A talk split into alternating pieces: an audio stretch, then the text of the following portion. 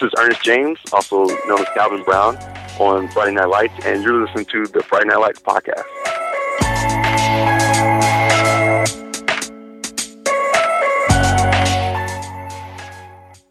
Welcome, everybody, to the Friday Night Lights podcast. I'm Blake, your host, and with me today is Lyle. Hi. And today we're going to be talking through the 8th episode of Season 4, and also we have an interview with Ernest James, who plays Calvin Brown on the show, and we'll be discussing some listener feedback that we've received. We're moving steadily into the second half of this season, and with now, including Episode 8, only 6 more episodes, we expect there's going to be a lot happening and a lot of things on the move there, but I'll be honest, this seemed to be yet another episode of moving pieces into place, and I think we've been saying that the last couple of episodes. I'm ready for some real stuff to start happening. I think, isn't every episode kind of just moving stuff into place? It seems so lately. I mean, there's not that many where they actually resolve things. I mean, where Smash went to A&M, stuff like that resolves things, but I can't think of any episodes that really resolve anything unless it's the last episode for the character. That's a good point. What did you think about the trip to Boston, though? I don't know. I always think it's weird whenever you see the characters off out of their environment of Dillon. I thought it was weird when Street is in his wheelchair wheeling through New York and Riggins is with him.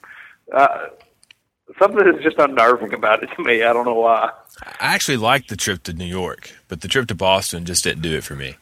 It seemed more forced, and it seemed kind of almost like you had this – it was setting up for this conversation between Julie and Tammy again about you don't understand me and I love you and I just want the best for you. And it seems so disconnected from the rest of anything else happening in Dillon. That's all I ever get from Julie, man. I'm starting to be with Russ and ready for her to go on to college. Well, she's almost there. Wherever she goes, I don't know if where was she? She was at Boston College, Boston University. She was at BC. Oh, did she go to more than one? Yeah. Is it more than one campus she visited? I know she was at BC at one point. Yeah, I think you saw Boston University on a clock tower or something at one point. Okay. I was wanting Coach Taylor to say something about the trip. I just wanted one little throwaway line to just like, BC, good school. Doug Flutie beat Miami in 1984. Right. Just something that was totally had to do with football and had nothing to do with actual school. I would have liked something like that because that's how I think about all those schools. First thing I thought of, she went to BC, Doug Flutie. First thing that came to my mind. What did you think of when you saw Boston University? I didn't realize she even went to Boston University. She just told me. I thought the whole trip was to BC. And I don't know anything about Boston University. It brings no football connections there. Now, are those both private schools? I'm not even sure, to be honest. I bet one of them is at least. I think BC may be, but I don't know about Boston University. It seems like an awfully expensive place to send Julie to college, doesn't it? Either one of those schools, with the cost of living in Boston and everything. Yeah, compared to they were worried about the air conditioning going out in their house last season. A $3,000 check or whatever it was, uniforms. I mean, I understand. We always talk about how pissed off she would really be and everything, but like, that's pretty much a throwaway if you're sending your kid off to live in Boston for 4 or 5 years. Yeah, you're talking not just the tuition and everything with the school, but just the cost of living. Yeah. I mean, it's got to be very, very expensive up there compared to Dillon where you can buy 25 acres for not that much money. Speaking of 25 acres of land, what is Tim wanting to do with 25 acres? I don't know. I didn't understand that whole... Like, I understand it's a pretty piece of land or whatever, but, like, sure. He was talking about how the tree line behind it is just endless or whatever. I'm like, no, it's really not. It's 25 acres. I was about to say, look at that hill a mile away. And it was like, the house is going to be over there. Yeah, it's not endless, Tim. It's 25 acres. It says it on the sign. Was it the episode, one of the first or second episodes of Season 1, where he was talking about he and Street were going to move back to Dillon and have a ranch and raise rabbits or something like that? Oh, did they say they were going to raise rabbits? I remember the first time they said Texas Forever was that first episode where they were talking about... Around the campfire? They're talking about Street getting all his NFL money and having them opening a ranch together. Was that what it was, rabbits? I think so, which seemed odd even then. So maybe this is his rabbit ranch. I guess so. I mean, it'd be easy to move his house onto that piece of land. so I understand what he's getting at. Just hook it up to the truck, as long as Becky hadn't stripped the gears. Yeah, he should buy the trailer or whatever. And that made me uncomfortable, he and Becky kissing. It just seemed odd and awkward, out of place. It made me feel like I bet on a long shot to win the Super Bowl, and then they came through, Blake. Because I've been saying all along that they were something was gonna go on with them, and y'all were disappointed with that. Well, they pulled back, and then at the same time, it wasn't a definitive. Oh, we shouldn't have done that. It was there's still the let's put my head on your shoulder and still hug moment, which is still awkward. Man, look, that's what I love about this show, though. Like in real life, Tim Riggins would not be able to pull away from this girl who's constantly throwing herself at him. Yeah, and the reality, I don't think he's evolved that much, you know. And they're probably 3 years apart, fourth and most. Yeah. So it's not. I mean, she's 16, and we assume he's 19ish. But the thing is, I mean, now in previous seasons he had two of the most desirable ladies probably in Dillon and a cougar. And all, and now he's going after a sophomore in high school, or he's open to a sophomore in high school going after him. Don't you think he's like the kind of guy who would not continue to get like the best, most desirable girls for the rest of it? Like he's entered a phase from being like big shot to like town loser in the 6 months. Year. Yeah, I mean, but that's true. Like people like that. I know people like that. They were big shots in high school, and then they just never really did anything or whatever. I guess, but I could still see him. Like I said, he's only barely 6 months away from graduation. There are still plenty of juniors and seniors that know who Tim Riggins is. Anyway. Yeah, well, another thing, that whole scene, it wasn't like the typical Tim Riggins, just hooking up with something. It was like sweet and romantic. It was like the sunset and him like sharing his dreams with her, and then wearing a suit. Almost like there might be an actual relationship there. Well, I take it you haven't seen the previews for next week. No, I didn't watch them. Okay. You can tell me what happens. I don't care. Well, it shows Becky on the phone, frantic or distraught in a bathroom, calling and saying, "How accurate are your tests?" And then you look down the bathroom counter, and there's like a stack of pregnancy tests there, and she's crying. So are we going to talk about that? Do we think it's based upon your, your recollection or recounting of the scene at the 25 acres, endless mountains? Is it Tim's? I think nothing has happened there yet, so that still points me back to did something happen with Luke? It's got to be Luke. Got to be. They're setting it up where they're so awkward around each other, and she doesn't like him. So it's, yeah. It's going to crush her. Unless that's her mom's pregnancy test, and that's Tim's baby. It's going to be bad for her either way, I think. Yep. If all of a sudden Tim becomes her stepfather or something. Talk about a triangle. It's got to be Luke's. Yeah, I think it is. And which is going to add a lot of. I mean, and talk about Luke himself. He's going to Dr. Feelgood there, who apparently Tim's been to many times before. I thought that something was broken based upon kind of the way the injury happened last episode that we saw, 4-7. But at the same time, I don't know if it's something in his hip or his bone, but something's not right. And now he's going and getting pills. Is that going to be another addiction? Is it going to be a popping pill thing for Luke? Oh, I don't know. I thought maybe they were trying to set up Tim is kind of like anti-Coach Taylor. Like, he's like Coach Taylor that makes the wrong decisions and helps kids with the wrong things. Right. Like, when he knocked on the door to talk to Tim, that's usually the kind of things we see with Coach Taylor. People are always knocking on his door, you know. I need help with this. And Tim gives him horrible, horrible advice instead of the good advice the coach always gives. You got 4 questions. No, yes, no. Yeah. It's like the exact anti-Coach Taylor. It's like Tim can't be it, man. Everything he does is wrong. And Tim he seemed to have been on a path of redemption, and we even get pulled into his dreams for this land and his house here, and Skeeter can run around. And he was giving Billy up and down about the chop shop business, and then he jumps into it himself right there at the end because he can't get a loan. He can't get a job. Sears won't hire him. You know, what happened to Coach Stan? I figured he would try to, you know, talk to his co-coach and get him some help there. But now he's doing the chop shop. And I wonder, how much money can we actually make at a chop shop? If I can make more in 2 months than I can in 2 years, that's some serious jack right there.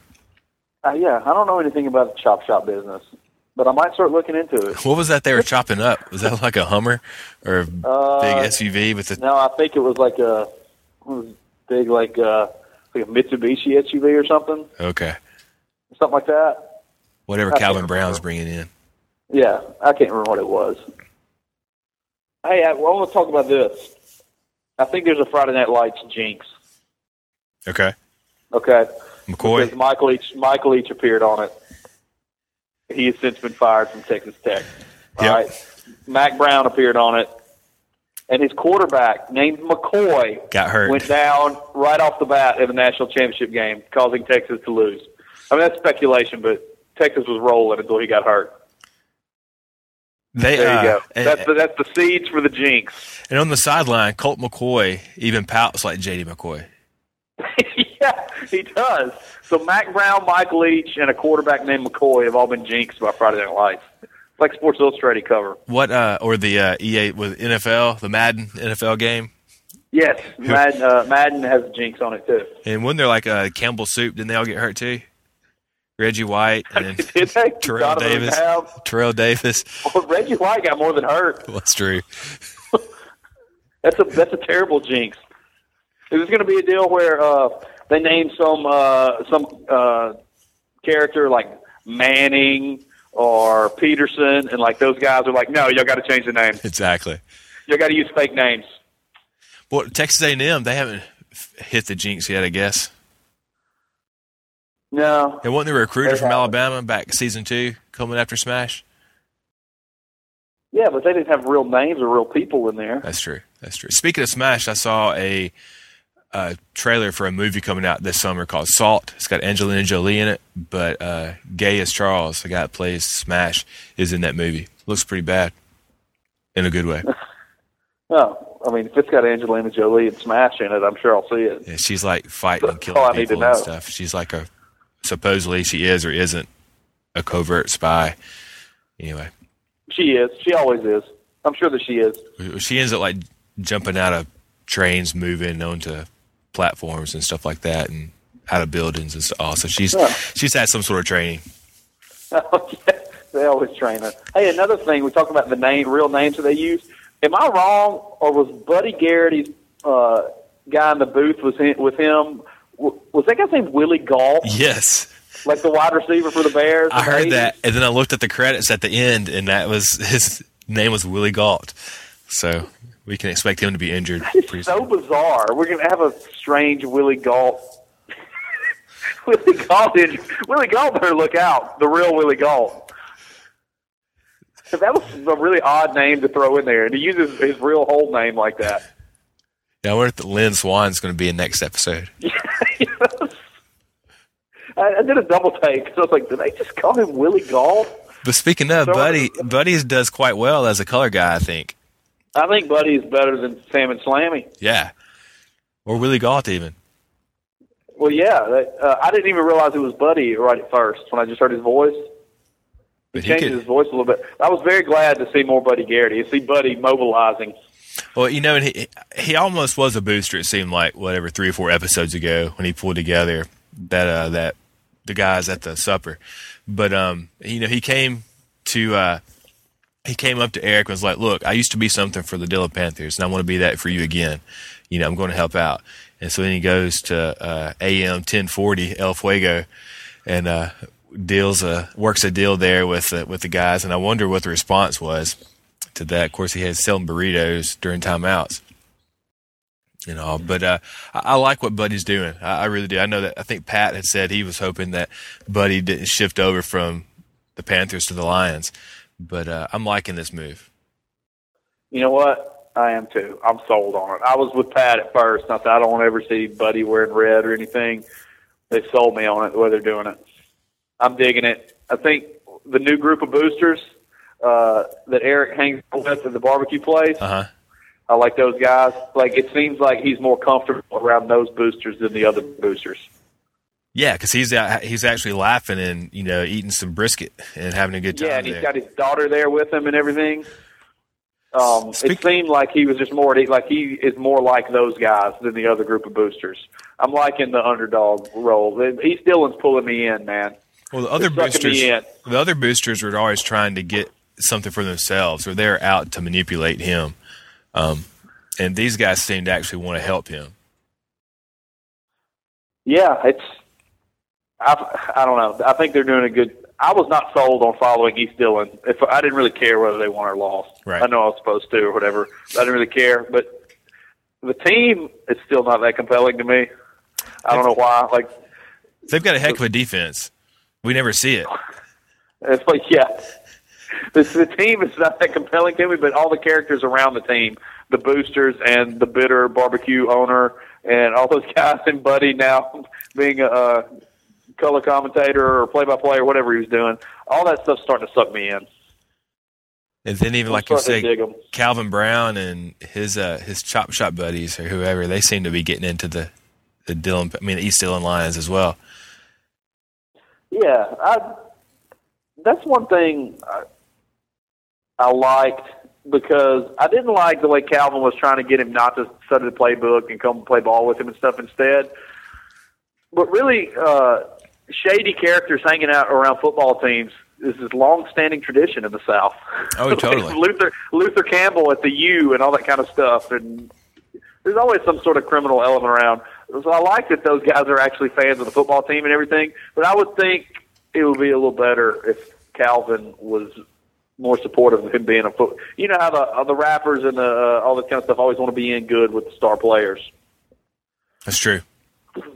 I think he was just wanting some help, stealing a couple more Escalades. Yeah, maybe so. Well, I don't know. I think he thinks he's losing his friend. We saw a sensitive side. He says, you know, come play ball with me or whatever. It's not always criminal endeavors he's trying to get into. Well, I think I actually had a conversation with Ernest James, the guy that plays him, and we'll have an interview with him that we'll play a little bit later. But I think I may have said it once before, but I was very impressed in being able to talk with Ernest. And I think that most other people will as well after hearing that. But he does a great job in playing Calvin Brown, because he's completely different from the character that he plays. And so I think that hopefully more stuff we'll be able to see of him as the season goes along. And I have no idea, as we move into season 5 a little bit later, if what players, what students, and what other characters will be on there. But I would assume that we'll still be seeing a lot of these new characters this season continued on into next season, and hopefully he is as well. And like you said, we're able to see a little bit of a more of a human side. It's not just let's go do some criminal activity, but let's go hoop a little bit too. Yeah, I think they might actually put him on the football team next year.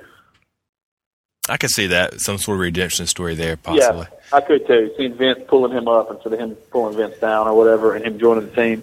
The writers, more screen time somehow. How much crime could go on in Dillon? Well, you know, Vince has had 3 or 4 buddies, or was it 2 friends killed walking home from school? Yeah, the war zone that is Dillon, Texas. And like we said before, it had to be walking home from Dillon High School, because we assume that's where he used to go. You'd think Tammy would have mentioned that in her caring guidance counselor role. We've had several students murdered. Are the Riggins boys, speaking of crime, are they just set up for criminal activity? I guess so. Maybe that's just how they're wired. I mean, you know, Tim and the crazy ferret man, they had all the ferrets at his house. You know, he was going and getting the gun or getting his money, and he was stealing cable wire and dealing meth and all this stuff. And then Tim even tried to give that impassioned speech, which if it pulled on your heartstrings or not, I don't know, it didn't mind. But just it made sense, though. You know, look, you've been working for this. You know, Riggins your family, and now you're going to throw it away. But then he gets frustrated after kissing Becky and jumps right into chopping shops too. Chopping shops. Jumps right into the chop shop too. Nothing Tim Riggins has ever said has pulled at my heartstrings. I like Tim Riggins. He's my favorite character on the show, but he doesn't pull at my heartstrings. Well, let me change that. When he left his cleats on the field, as we often say, that killed me. But other than that, Riggins and Landry are both like comic relief to me. Oh, especially him trying to walk in with his shoulders high, projecting a beam out of his chest for his interview. I'm not trying to be a superhero here. His interview training with Becky. Yeah, that was a good line. Oh, and when he calls Luke, he calls him fours. Did you notice that? Yeah. Well, okay, here's the thing about Luke. Luke's playing style, he's the new Tim Riggins. Like he catches screen passes and passes in the flat and then just runs over everybody in his way until he gets to the end zone. Even with a bum hip. Yeah, he's all heart. His running style is exactly like Riggins. He just runs over people. Riggins was 33. He's 44. He's Riggins 2.0 on the field. 2.0. Yep. And what up with Vince and his cannon for an arm? Threw it 60 yards. Yeah, he's a diamond in the rough, man. They gotta polish him up, make him into a real QB. So we have to assume that he's at least a junior. That they wouldn't throw the writers wouldn't throw him out. I wouldn't assume anything right now. Each of any of these new guys, we assume that all the guys who look like they were 30 had to be at least seniors. It turns out some of them were freshmen. I was aiming the other direction. I mean, he's at least as young as a junior, if not younger. Oh, okay. Meaning that he's not a senior. If he gets like a hit movie or something, they might end up saying that he was an 8th grader who they had to move up to make the numbers. That's true. I haven't seen him drive yet, so they might be playing around. He'd been 11 years old if he becomes a big star and he stays under contract. So it seemed that with Vince and Jess that their relationship wasn't as tense as it had been the previous two times. No, man, your crackhead mom brings people together, I guess. You know, she seemed clean in the grocery store, but she was kind of shaky and talking way too much at dinner that night. You know, do you think she had to crack crawlies, man? She was scratching her neck and stuff. Right, and you could tell Vince was extremely uncomfortable with all that. Yeah, I know if my mom was on crack, if she invited a girl over, I'd be uncomfortable too. I'd just be uncomfortable if my mom invited a girl over and started talking about how pretty she was. Forget the crack. So does it seem that Jess is leaning towards Landry or Vince to you? I mean, at the end, she went, you know, they did their very obvious symbolism that there's so fond of where she was standing in between the two guys and went running off toward Landry. I'm not buying that triangle, though, really. I don't think she's really into either one of them. Yeah, something about it seems unconvincing. Tyra and Landry I could buy for some reason. Even though that seems improbable on the front end, I end up buying that, yeah. But I'm not buying Jess and Landry. And one of the things that makes I'm not buying her with either one of them, though. The thing that doesn't make a lot of sense to me, and people may disagree, but Landry, first half of the series at least, talked about his faith a lot and his band as a Christian band. And then now in his Christian band, he's talking about Thursday night being more sexual, and it's the night that people can get busy. Well, I know this. Christian Victorious is much tighter than they used to be. They sound a lot better. But he's distracted. He's distracted right now. Yeah. I think Devin needs more screen time, though, because she always has some good liners in there. Yeah, she's great. She's great. She makes the band. She's Stevie Nicks. But Jimmy and his rim shots, though. Oh, that's a new drummer, right? I think he was there last season. But he's not the guy that got beat up by the linebacker kid in the first one? No. Okay, different guy. Well, you know, Landry is a teenage boy after all, Blake. Thursday nights, you know, it's closer to the weekend. People are a little bit looser.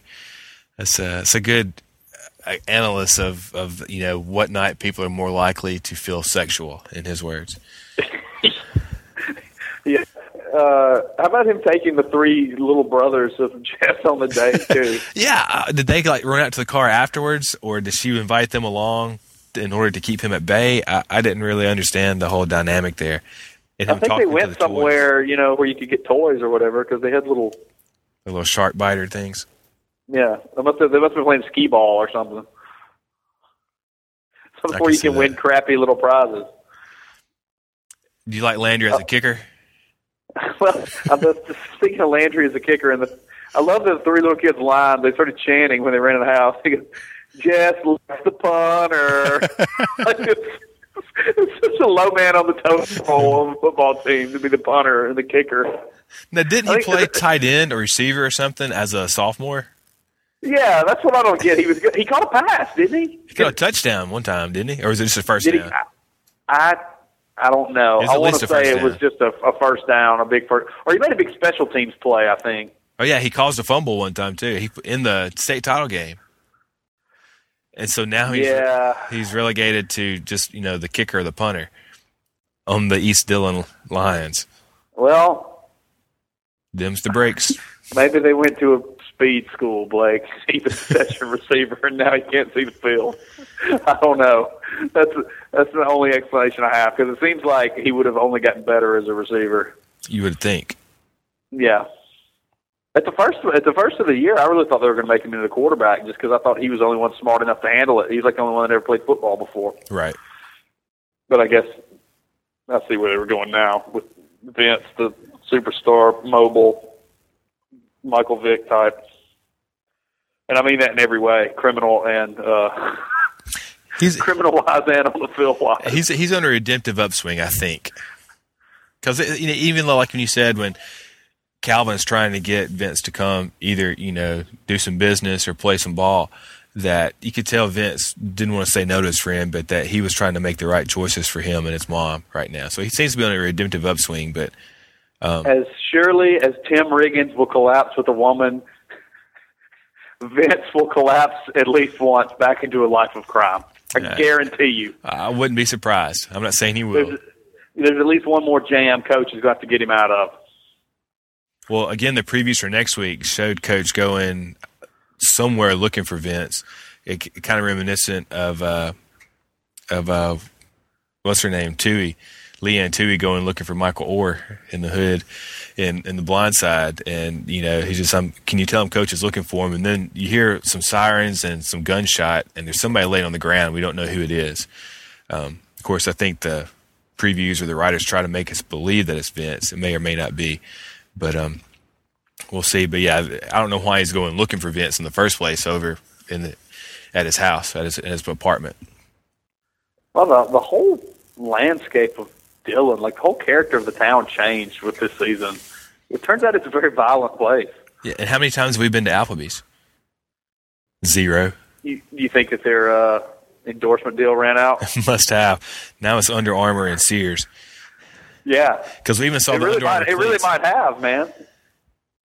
I mean, obviously, surely they had to be pumping money into that. Oh yeah, to be on Applebee's so much. I bet it ran out. So, do you think Sears is giving them money now? I think Ray's Barbecue probably has a big endorsement deal. What happened to Jess's dad? I mean, her mom. And I wonder if that has anything to do with her dad being so upset or bothered by football.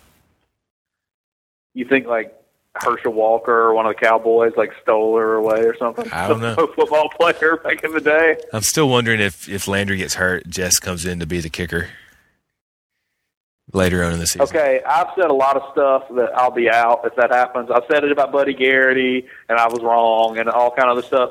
But if they have a girl on the football team, I really am out. All right. Yeah, I know. I'll probably retract that as soon as they make it work. No, come on. That's absurd. What if it's Julie? You know, she played quarterback for the Powder Puff game back in however many years ago that was.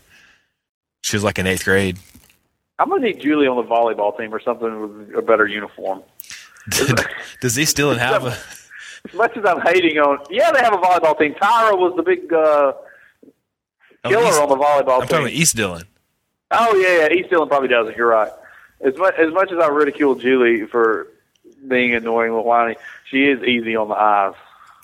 So, she is. Yeah, very much so. Yeah, I guess they probably don't have a volleyball team, do they? No, I don't know if I can handle any of the girls being on the football team. That's too ridiculous. Anything else from the episode itself? I'm trying to think. Is there anything we left out? I was very pleased with Buddy Garrity's role. I like him taking over and Eric allowing him to take over. Yes. All these little things. I don't know. Like, I understand publicity-wise, you need some of the things that Buddy insists they need. If you're a college program, you have to go recruit kids. Right. But I don't understand the extra exposure you need in high school where kids are assigned to a district and you get a certain number of kids. You're talking about just for being on the radio and everything? On the radio and all kind of other stuff, yeah. I think it's just public relations-wise for getting the fan support enthralled and hopefully coming out for the games. And so I think it's the publicity from that perspective. Because I've lived in different cities, and there have been some that are very much behind the football team. And you see T-shirts, you see signs in the local businesses, you see billboards, you hear radio ads. And there have been some places where you don't hear much of it at all. And I think it usually mirrors. I don't know which comes first.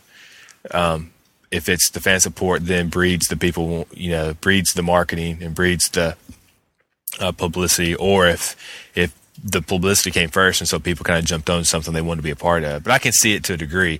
I don't know that just because you're on the local Spanish AM station that that's the only English thing on there during the entire week, if that's a big deal or not. But hey, doesn't there seem like there'd be a lot of Latino kids on these Dillon teams? Yeah. I haven't seen any. I agree. I saw, there were a couple in the first season or two for the Dillon Panthers. Yeah, I know. And at least one of them had a not very good situation at home, so you'd think he'd be at the other school. A lot of kids like that would be at the East Dillon. Yeah, Santiago, there were quite a few. Yeah, that's what I'm talking about. He did not have a good situation since he was locked up. But I was going to say, he had a lot of Hispanic friends. Yeah. So where are they now? And if a small town can support a Spanish-only station, it would seem to reason there's a lot of Latinos in that town in Texas. Maybe for season 5 they'll be written in. Maybe so. I mean, it seems like, I don't know. That seems odd to me. As we mentioned before, I was able to have a conversation with Ernest James, who plays Calvin Brown, and so I'm going to play that for us now. And then we'll come back and read a couple of emails that I've gotten over the last week or so. We're now talking with Ernest James, who plays Calvin Brown, everybody's favorite bad boy on Friday Night Lights. How are you doing, Ernest? Doing good, Blake. How are you doing? Doing great. So glad you could be with us today. One of the first things I was going to ask is how did you get into acting in the first place? Well, let me start off by saying, thanks for having me. Sure. I really appreciate it. And I know you've been reaching out to me for a while, and we've been kind of missing each other. And for everybody listening, this interview is probably supposed to happen about 3 or 4 episodes back. But there's a couple of reasons why that didn't happen, largely because of, just being busy dealing with Friday Night Lights. And then, but a good majority due to Call of Duty 2, Modern Warfare. I don't know if you guys have heard of this game or played it. But me, Michael B. Jordan, know this game very well. It takes up a lot of our time. It's pretty addicting. So pretty addicting. Do you lose a lot of sleep because of that? I am. Yeah. It's anytime I get into Austin, I'll give Mike a shout or give me a shout, and we'll be like, cool. I'll come over. We'll run lines, and I'll get over there, and he's playing it already, and I'm just like. This is not going to end well. Like, we're not going to go over any lines. And I don't even really play it. I just watch the game. I mean, it is like a movie. It's like you're watching a movie. It's phenomenal. But, yeah, just to kind of throw that in there. As far as acting, I kind of backdoored my way into acting, honestly. I haven't been doing it long. And I haven't really did a lot of stuff. But I kind of started off modeling. Okay. And did a lot of runway stuff, kind of did some print and some billboard stuff, and got a chance to do a commercial one time for Kia Motors, and that went pretty good, and my agency was like, okay, you can act. We're going to start submitting you for acting stuff, so just kind of snowball from there. Oh, cool. did most of your modeling, was it in the Dallas area? You're from Dallas, right? Yeah, I'm from Dallas. Okay. Yep. Mm-hmm. And then you're able to go from doing a television commercial and then translate that into being a part of Friday Night Lights. Yeah. Somehow it pretty much worked just like that. It happened so fast. It was just crazy how it happened. I actually initially read for the part of Vince. Uh-huh. And I read and went to the callback, and I think I got pretty close to getting it, but I think they wanted somebody with a little bit longer resume, a little bit more experience. So, right. They found Michael B. Jordan, who is an awesome actor. He does stuff that I'm like, wow, I'm glad you got Vince, because I don't know if I could have pulled that off. Yeah, and he was on The Wire for, was it one or two seasons that he was with The Wire? I think one. I think he was on for a full season. Playing with Dallas. Yeah, I know a lot of people look back on The Wire and say that's one of the better television series that have been, out ever. And I think that's, for him to be able to be a part of that is huge. Oh yeah. And once I knew that he was cast, I would catch a few episodes of The Wire way back when, or not way back, but when it was on. And then when I realized he was on, I'd watch a couple clips just to kind of see his style and get a feel for him. And I was like, wow. I'm gonna have to bring it because this guy is he's on his game. No, he did an awesome job on The Wire. Were you a fan of Friday Night Lights before you ever auditioned? I was. I got to be honest. I wasn't able to watch it as often as I like to. Uh-huh. I think just a lot because of the time slot. Friday nights, I usually wasn't home, but definitely, even before the audition, I wanted to take it, very serious. So I went back and watched like the whole second and third season, and then when I got the call back for the audition for Calvin, and I went back and watched them again just to kind of get a feel for Friday Night Lights, because the way Friday Night Lights shoots is it's very realistic, uh-huh, opposed to some shows which can be very TV-ish, if you will, and Friday Night Lights maintains that that realness, and I think you can kind of tell watching that there's a lot of stuff. A lot of times, the actors will mess up on a word or mess up on a line, and they'll keep that because that's how people really talk, and that's true dialogue. And right. So you really, as an actor, you have to get adjusted to still maintaining your acting skills, but toning it down a little bit and making it real, which is it was difficult. Well, as an actor, is that something that you like, I guess, better, or that style of shooting? Is it more of a challenge because you have to be on your toes more, because if you mess up a line, then you have to keep going with it because someone else is going to play off of it? Or do you like it being a little bit more structured, like you said, some of the other television shows? Coming into it, I think I was used to it being a little more structured, and I found myself, every day of shooting, like I had my script in my pocket and I'm looking over it, and it might just be one-liner, and I'm looking over, make sure I have every word right. And as the episode started to progress, I realized, hey, that's not that important in this show. It's really, they give us the script, and the writers are awesome. They do a great job. Right. But the creativeness that we're allowed to express on the show is just amazing. As long as we get the general point across, mm-hmm, and that we don't have to use the exact context, and it just gives us a lot of creative expression. And I think the fact that me and Mike are pretty good friends, we hang out a lot, right, offset. So I think between Calvin and Vince, that also helps with that.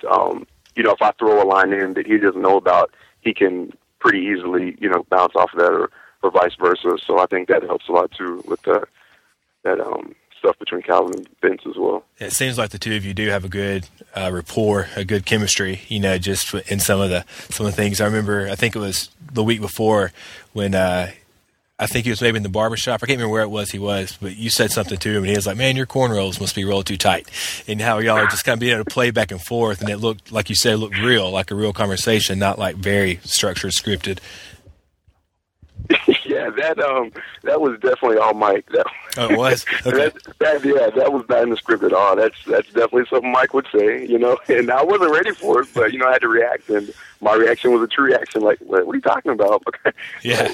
Well, I think that's good. I remember not being ready for that. That was a funny shit. Well, I was going to say, I think that's good because, if if you knew that an insult or a sarcastic remark was going to be coming back because it's in the script, then your reaction would be more of a, you know, getting ready to say your next line versus the true, you know, facial expressions coming out of that. So, yeah, exactly. That it makes it that much easier when it's actually ad-lib, you know, which is really kind of the reverse way of acting, but it works for the show phenomenally. Did I knew that during the first episode that you were really on the team, only one episode, I guess. But did you play high school ball while you were back in high school? Yeah, I did. I actually played football since I was like six or seven. So, I mean, just to have, it's been, you know, a few years since I've had pads on. So that first day on set when I was able to put pads on, that was just like nostalgia, like crazy. So I was loving that. To me, that was great. And the fact that I could only do it for that one episode kind of bummed me out, you know, because I was really looking forward. And they have tons of fun doing the football scenes, like, on those days. Well, I knew you and half the other team said y'all were going to be the quarterback. So I was expecting, though, that maybe Calvin may get back in the good graces of Coach Taylor. But up and through, I guess, 6 episodes, it doesn't seem like that's going to be happening. So, yeah, it doesn't seem like Calvin's quite coming around just yet as far as – as far as him and Coach Taylor, not quite on the same page, I guess. You know, Calvin's how do I explain? He's a lot of bark, no bite. Right. You know, Calvin's young guy, just, you know, kind of insecure, I suppose, and he kind of shows that he is and tries to compensate for that with his material things, like his ridiculous earrings or his gaudy gold chain that Coach tries to get him to take off in the premiere. And, you know, so I think he's a kid who's just kind of looking for some guidance and kind of tries to act tough. But deep down, he's just a regular kid, you know, that is insecure like a lot of high school kids are. I'll be honest, I was expecting Calvin to at least shove Coach Taylor back in that first episode when he got in your face and was telling you to get out of my locker room, get out now. How intense was that scene? Oh, my gosh. Well, you hit it on there when you said intense. That scene was crazy. I remember like it was yesterday because Calvin might have shoved Coach Taylor, but I tell you what, Ernest wasn't going to shove Kyle Chandler. Like, Kyle is such an amazing actor, and I mean that the way that scene read on paper, like, yeah, it was going to be a little heated, but the way he delivered that was times 10. I mean, I was not ready for that, but I had to stand there and get the shot, and I mean, he was in my face. Sure. And what you guys see on the show is just a snippet of how long that actually took place, or maybe that. Just a figment of my imagination. It felt like about 10 years that he was about a centimeter away from me yelling, and he made me have to bring it on that. Yeah. But that Kyle is he's intense. He's intense when need be. Yeah, he got in. I think it was Michael's face or Vince's face. I guess probably episode 4 or whatever. When he 3 or 4 when he missed a block on purpose, and he called him over on the sidelines, was in his face just the same. And so, you know, I'm thinking for myself, if somebody's in my face like that, my first inclination is either back up or back them up. And as intense as he was, I could imagine, you know, yours or Michael's emotions with Kyle Chandler, literally, like you said, a centimeter away, spit flying. Try to put myself in that situation, I'm not sure how I'd react. Yeah, I wasn't ready for that. I didn't know it was going to get that crazy, but, you know, that's Friday Night Lights for you. You never know. So, you never know. Calvin's obviously been the bad guy, or, you know, kind of the devil on Vince's shoulder for this season 4. What's it like playing the bad guy? It's very different for me. I got to tell you, Calvin is probably as far away from, like, my actual person as any one character and person could be. I mean, you know, just from the physical, like, the way he carries himself and the clothes he wears and his swagger and his attitude and the way he talks. It's different. I never get cast in this type of role. And to be honest, I didn't think I was going to get it. I mean, I had the callback auditioner in front of Peter Berg himself. And so I walked in there and we do the audition. At the end of the audition, Peter's like, no, Ernest, that was great. I'm really digging you as an actor. He was like, but And immediately when he said "but," I was like, oh, yeah. Great. You know, and then he was like, "But the hair," because I wear my hair out. I don't usually wear my hair in cornrows. I'm just doing it for the character. Okay. He was like, "But the hair, the hair's too friendly. Can you cornrow it?" I was like, "I sure can, Mr. Burry. Like, no problem." And for part of that callback, I think Peter kind of got the feel that I was, you know, a pretty happy-go-lucky guy, and I think he was kind of questioning whether I could bring it because obviously Calvin was going to be a bad, mean guy. With the edge, and there was probably about a minute straight out of that callback audition where he made me go off. Like I had to get as mad as I could and just like go on a rampage. And he just had to see that I could get mad. It's basically what it came down to. So I guess I won him over. Is Peter? Is he there for most of the auditions and callbacks, or at least the callbacks? I should say. Yeah. I think he was there for pretty much everybody's callback, and he was there directing the first episode. Right. And I'm not sure if he'll be back anymore. He's been a genius, I think, just in the way that he's been able to put the show together. And of course, I know that he turned it over to his writers and directors that he had, you know, brought around him. But that just the style of Friday Night Lights, and you touched on it before with the way the lines go and the acting. But I've heard just the way the cameras are set and placed, and there's always one that's able to do whatever they want to do. I think it creates just such a real feel to it. So I think he's been pretty genius with how he set things up.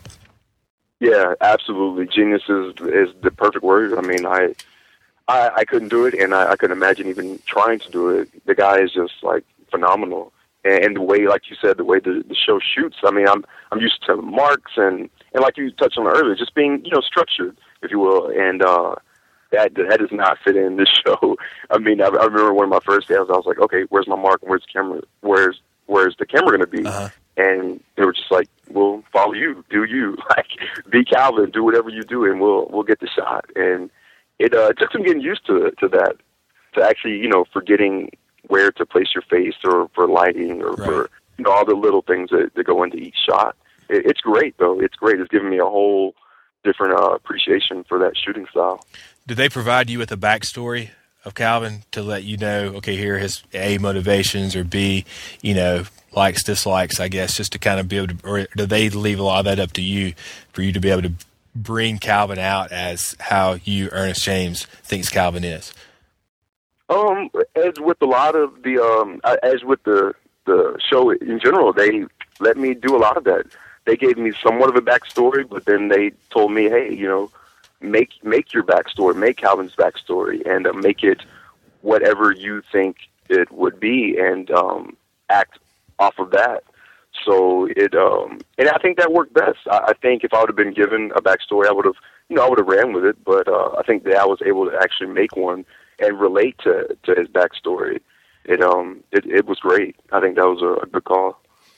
What's been the best part for you about being with Friday Night Lights, both the cast and the crew, and just the overall experience? What's been your favorite moment so far? I think, I don't know if I could take just one moment from it, but I think just the experience as a whole. I mean, I was coming into this project as like thinking I was going to be, you know, the new guy and the outsider, and it was so far from that. I mean, from the first day I walked on set, I never felt that. Everybody was so warm, inviting. I mean, they're actually just like a big family, and I'm, you know, honored to say that I'm part of that family now. It was so far from what I thought. I was, you know, honestly intimidated and a little scared, because to walk on a production this big, you know, right. It's pretty, it can be intimidating, but it was so far from what I thought. It's been great. Well, I know y'all are about to wrap up shooting, at least for this season 4, and then, you know, Friday Night Lights will start up again. I don't know if you can have a part in season 5 yet, or if you can even go there to say that. But what are your goals beyond Friday Night Lights? Yeah, I wish I could tell much of or tell more of how Calvin's season 4 ends, but sure. Guys, I guess just have to stay tuned for that. But it's going to be great. You want to watch. And as far as my personal goals, I mean, I think I've met a lot of great people on this project and everything else I've done.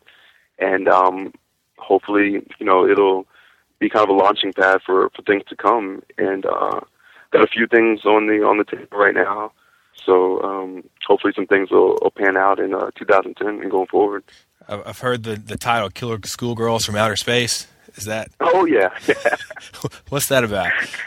It's just as fun as it sounds. I was about to say, there's a lot of images that brings to mind. Yeah, exactly. And you know what? Those guys are great. Angry Nun Productions, they're awesome. It was an independent movie I did before I booked Friday Night Lights. And they basically just tried to see what was like the best or worst, rather, name for a film that, you know, they could come up with, like a 80s B movie film type, you know, and that movie was so fun to work on. It was it's one of those movies that's like has a lot of cheesiness, but it's like cheesy on purpose, to where it's funny and you get it, you know. And I met a lot of great people on that film too, and that's going to be a good one when that comes out next year, probably around April, May next year. Okay, well, maybe we can touch base again once that gets close and people may get a chance to check it out and see how it goes. Yeah, definitely. I meant to ask this earlier. Do we know how old Calvin and Vince are? Do we know what grade they're in, or do y'all even know that? You know, that's one of those Friday Night Lights things where we don't really know how old anybody is. I mean, I think even going back to season one, I think everybody kind of thought some of the players were a certain age, and then, you know, 3 or 4 years later, why are these guys still in high school if they were seniors 3 years ago? You know? Yeah, I think they really leave that pretty vague, you know. I know that Calvin and Vince aren't seniors, but where they are between being a freshman and junior, that's, I guess, up to whoever's watching, whatever you like them to be, I guess. It's up to if they're going to be in the next season or not, because I remember exactly as you were saying, you know, everybody thought that, I guess, that Tyra and Street and Lila and Tim Riggins were all seniors together, and then Street's the only one that graduates, and you think, oh, well, I guess they were juniors possibly, and then they come back again, you know, season three, and you're thinking, okay, well, Tim Riggins was a starting linebacker on the favored 6A football team in Texas as a sophomore, you know. As a sophomore, exactly. And Texas at that, a football state. Exactly. Yeah. So then, you know, you had Tyra who was working at Applebee's as a freshman or a sophomore, I guess, and then, you know, she's making nice friends with the traveling businessman and things like that. Oh. As a sophomore, I'm thinking that, you know, that's pretty wild, but I guess I don't blame them for wanting to bring those actors and actresses back on the show repeatedly. But I think that's the challenge that Friday Night Lights had for this season and has done well with bringing, you know, like you and the other new actors on. I think that was one of the questions a lot of us had is how are they going to be able to say bye to some actors and say hello to others and mesh them in well?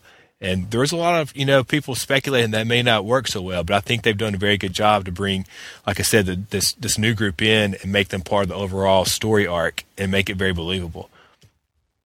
Yeah, I agree with you. I think, you know, I definitely couldn't do that. That would be definitely too much of a challenge for me. But to mesh those two, you know, sets, if you will, of characters, mm-hmm. that's not easy. You know, it could very much be. Like, if you're watching it, you could be like, whoa, this doesn't make sense. But I think it's streamlined pretty well this season. Yeah. And even if you hadn't watched the seasons prior to, I think you can kind of get a feel for what's going on in the prior seasons. And it just all kind of blends. Well, I think it's been a good season so far. I think that everybody that's been able to watch it through DirecTV has been more than pleased with how things have gone. And I can only anticipate that once it's able to run on NBC this summer of 2010, that there will be even more people picking up on it. And so I hope that more and more people are able to get a taste of Friday Night Lights and see what a gem that it truly is. And at the same time, the new people on there, and one of them being you, Ernest James. And so I appreciate you being able to be a part of the interview. And if there's anything we can do for you, don't hesitate to ask us. Man, it was my pleasure. I'm glad I got to talk to you guys. And Yeah, I cannot wait until it goes to NBC. I think it's going to be great, and the fact that we've got season 5 is that much better. So I'm excited. I'm stoked. I I just can't wait to see it. I actually can't wait to see it, not even, be in it, but, just watching it. I just love watching the show, so I'm excited. Is it a lot different for you? I know I sounded like I was about to wrap up, but I meant to ask this one question. No worries. Is it a lot different to watch it, the final, episode as this put out to DirecTV versus knowing how it was filmed? Because I would think that there's so much freedom in the shooting that they take out a lot in the editing room. Yeah, it is. That's funny you mentioned that. It is because, those guys are awesome. They shoot so much stuff and they've got so many ideas, but, you've got X amount of minutes and you got to put X amount of stuff and you got to be X amount of stuff on the editing room floor. Uh-huh. So, unfortunately, there's some great scenes that never make it to the show just because of time constraints.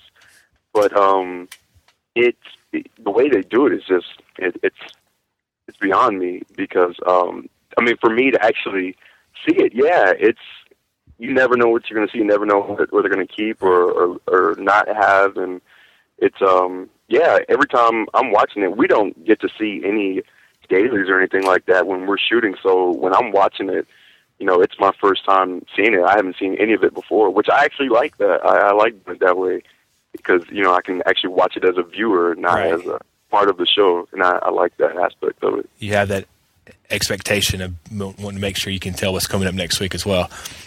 Exactly. Yeah. Well, again, I appreciate your availability so much, Ernest, and look forward to possibly talking to you again as the season comes to a close. Yeah, sounds good. It's my pleasure. Thank you, Blake. Thank you. And we look forward to seeing more of Ernest James as he plays the role of Calvin Brown, and hopefully we'll see more of Calvin as the episodes continue on through the rest of this season because he's getting a little bit more and more screen time, and we see him a little bit in the previews for next season. But with his relationship with both with Vince and now with Billy, I would assume that there's going to be more and more. And even like you said, Lyle, maybe we'll see him, if not this season, next season, back on the team. Yeah. But let's look at a couple of emails. I think the last time that you were on the podcast, Lyle, we were talking about some of our international listeners because we had an email from a guy from Ireland. Now we have two international emails I got, and the first one is from Joel. He says, "Hey, Blake, I'm Joel from Sydney, Australia." Lyle, you actually lived in Australia for a bit, didn't you? Yeah, in Sydney. He says, "I don't know if I'm the first Aussie to write in, but yes, we do get Friday Night Lights down here. I'm a longtime follower of Friday Night Lights, having watched the show since the first season. I'm just captured by the show and how the way it's directed and written. I've always been an American football fan. This TV show by far makes it feel as real as possible and depicts what I think life in Texas, in a Texas country town would be like. All about high school football and the struggles that these kids and families go through day to day. Friday Night Lights has this mojo about it that just captures my imagination. It is my number one show that I will sit down and watch and actually listen to a podcast to." I wonder if Joel knows about the mojo that the Permian Panthers always talked about, which I would guess surely he's read that book for him to put that in there. And if no one has read the original book, Friday Night Lights by Bud Bissinger, you should definitely take a shot and do that. By the way, there are actually fair amount of American football fans down there. My neighbor down there would wear a Dan Marino jersey about 3 days a week, and it blew my mind. I don't know, but they just call it the gridiron, though. They never say American football, gridiron. Joel goes on to talk about the hiatus podcast that we did with Amy and Caitlin last week, and he said it was nice to hear a girl's perspective on the show. He thought the New Year's resolutions ideas were entertaining. He said he was actually sitting in his office at work and laughing, and people were just looking at him wondering what was going on.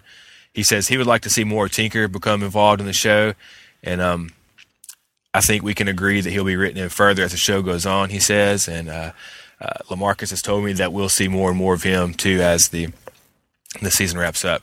He thought the reviews on the characters were he says he likes how we were all straight up about how we feel. Vince and Luke, he thinks, will become the main stars of the team in the following episodes of Season 4 and into Season 5. As for Calvin, he says, "Man, I want someone bigger and badder to show that kid a beating." So he wants Calvin to get beaten up. He just gets on Joel's nerves. He thinks Jess will have more screen time. And he also says that we could see something like, He also says, as for Jess, you're all saying that she is one of these lists for up-and-coming stars, that she does need more screen time. The only way that she can see that happening realistically if she gets a storyline like Tyra's, not exactly like that, or if she dates Vince because Landry won't be around much longer. We could see something like Street and Lyla's storyline come through with Jess and Vince. Of course, we don't want Vince in a wheelchair. Joel says that Becky is hot, and he says even though he says that he thinks if he was Luke, he would be just trying a little bit harder to expand upon that relationship. And based upon next week's previews, we may have some coming together of those characters in some different ways. Joel says she is heck annoying at times, but she has her daddy and mommy issues, so she'll mature and maybe we'll like her more as the show goes on. He says that he loves the podcast and looks forward to it. It gets him thinking more and more about the show, and he thinks that everybody's a great addition, which I agree. It's a lot better having more people than just one. And so that's our first Australian listener that we had emailed in. It's summertime down there. He should go to Bondi Beach and listen to the podcast. What is Bondi Beach? Is that a pretty nice one? No, it's not, but it's the famous one. It's where a lot of people go, but no, it's not one of the nice ones. And then we had an email from Tom from England, and he says that I got into Friday Night Lights over the summer of 2009. While only season 1 has been shown on British television and released here on DVD, I was hooked enough by the show to check out the subsequent seasons and have been watching season 4 online, like I guess many have. Anyway, the podcast has been a handy way of keeping up with the latest reaction of the show while I try to get my friends into it, 2 people and counting. He says in regards to Journey Smollett and her character Jess, it has been a bit quiet for her so far, but I agree that I think she'll start to play a bigger role as we move along. And as long as she's continued to be paired with Landry, I got faith that it would be a good part of the show. Also, though, guys, the show show some class and lay off of Gracie Bell. She's only a kid. It doesn't have to be a part of your podcast. I agree with Tom. Everybody wants to defend Gracie Bell, man. I agree. Russ has been pretty harsh on Gracie Bell. Yeah. I think I was originally the one that said she looked like the crib keeper, but Russ heard me say it. But I think, honestly, I do think she's getting a little cuter. And I'm not just trying to smooth her or whatever. She seems a little cuter. A haircut would do her a world of good, but... For the record, I've never said anything bad about the kid. Having kids myself. So. Also, we didn't mention earlier, but I love Landry's line about how many good button-up shirts he has. Oh, and then Jess said, you mean the one with the periodic table on it? Yeah, that slayed me. That was a great line. Thanks, Tom and Joel, both from England and Australia. And then our domestic email of the week comes from Sammy. She says, I wanted to comment about the most recent episode. Honestly, I was disappointed, particularly with Riggins. I felt really let down that the writer set us up for a redemption story, only to take Riggins down the wrong path anyway. I was so let down when he allowed Becky to kiss him without resistance, and when he joined in the chop shop with Billy. Between those things and the spoilers I've read, I can't imagine that this is going to go anywhere good. If the writers chose to take Tim down the path of self-destruction, I feel like all these years of rooting for him were wasted, particularly if that's how Taylor Kitsch leaves the show. That was the biggest disappointment for me. As far as everyone else, I have to say that I'm ready to let Julie go. Even in her better moments, I find I'm caring less and less about what happens to her. And I know that's bad to say as a longtime fan, but I have to be honest. I was underwhelmed with Vince and Landry and Jess and their, quote, love triangle. But I'm guessing there's more to come in the upcoming episodes. I was glad to see Buddy Garrity. I thought that his scenes were great in this episode. I didn't find myself caring about Luke's problems like I thought I would, but I'm glad Tim helped him out, and I hope this doesn't become another drug abuse storyline. Glad to see a win for the Lions, and I thought that the toilet bowl title was pretty funny. I'm also laughing that it was a typical Friday Night Lights win, a last-minute win yet again. The preview for next episode has me a little apprehensive about where they're going with this. The shooting and the pregnancy, I'm having flashbacks to Season 2. Can't wait to hear about from the next podcast and hear what you guys have to say. Wow, Sammy takes Taylor Kitsch personally. I think she's wanted him the redemption story to continue on. It seems like it hit a major roadblock there. And she brought up a good point. The last second win. I mean, I looked at the clock and there's 30-something seconds, 40-something seconds there. Yeah. Hey, let me ask you this: did Coach Taylor put that toilet on the field? Motivation? Yes. Yeah, because he was the last one out there. What are y'all looking at? What's going on? You know, as he was walking out there. It's a good point. I like to think he went all old school, you know, Johnny Vaught style at Ole Miss. Paraded the mule through the student union the year that Tennessee called Ole Miss's players a bunch of mules, all that kind of stuff, you know. Or tactics. When Jackie Sherrill. When he castrated the bull. Yeah. Before they played Texas. Yeah. I think Taylor put it out there.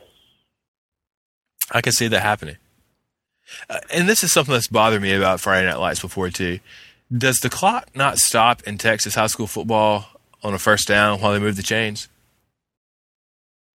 I don't know. I mean, I've always known it to stop everywhere else, and it seems like they always get this long pass down to the 7-yard line, and you keep seeing the seconds tick off the clock as everybody's running down to line up and spike the ball or something. Did they spike the ball on this episode? Not this episode, but that happened not too long ago. But even in this one, Luke's down there and he falls down, and so they call a timeout real quick. So they could run out. Oh, that was a bad coaching move, by the way. He burned his last time out right. To say, "Are you okay?" And no, I mean, my God, he'd had a minute to talk to his team or something. I know. That's what I'm saying. It seems like the clock management / even the way the clock always seems to keep ticking, even on when they're moving the chains, you know, off after a bomb. That's just always been a bit of a bother to me. But thanks to Sammy, to Joel, and to Tom, all for the emails, and anybody else that wants to be able to email in. It's fnlpodcast@gmail.com, and as well, there's ways you can leave comments on the webpage there at fnlpodcast.com, and Twitter is fnlpodcast, and then again, if anybody wants to call in and leave a voicemail, we haven't had a voicemail recently, but if you want to call in and leave a voicemail, the number is 662-259-0185. I guess that about does for this week. You have any parting shots? No. Can you confirm or deny that Russ is not with us today because he's watching One Tree Hill? That may be where he is. He all that One Tree Hill talk last week, he may be. Well, as far as I'm concerned, that's what he's doing. No comment. Maybe we'll hear from him. Or that or Dawson's Creek. I'm sure I'll hear from him. No, I thought that was a good episode. I guess the couple of weeks layoff would have made any episode great. I was ready to watch it again. Right. But, no, I thought it was a really good one.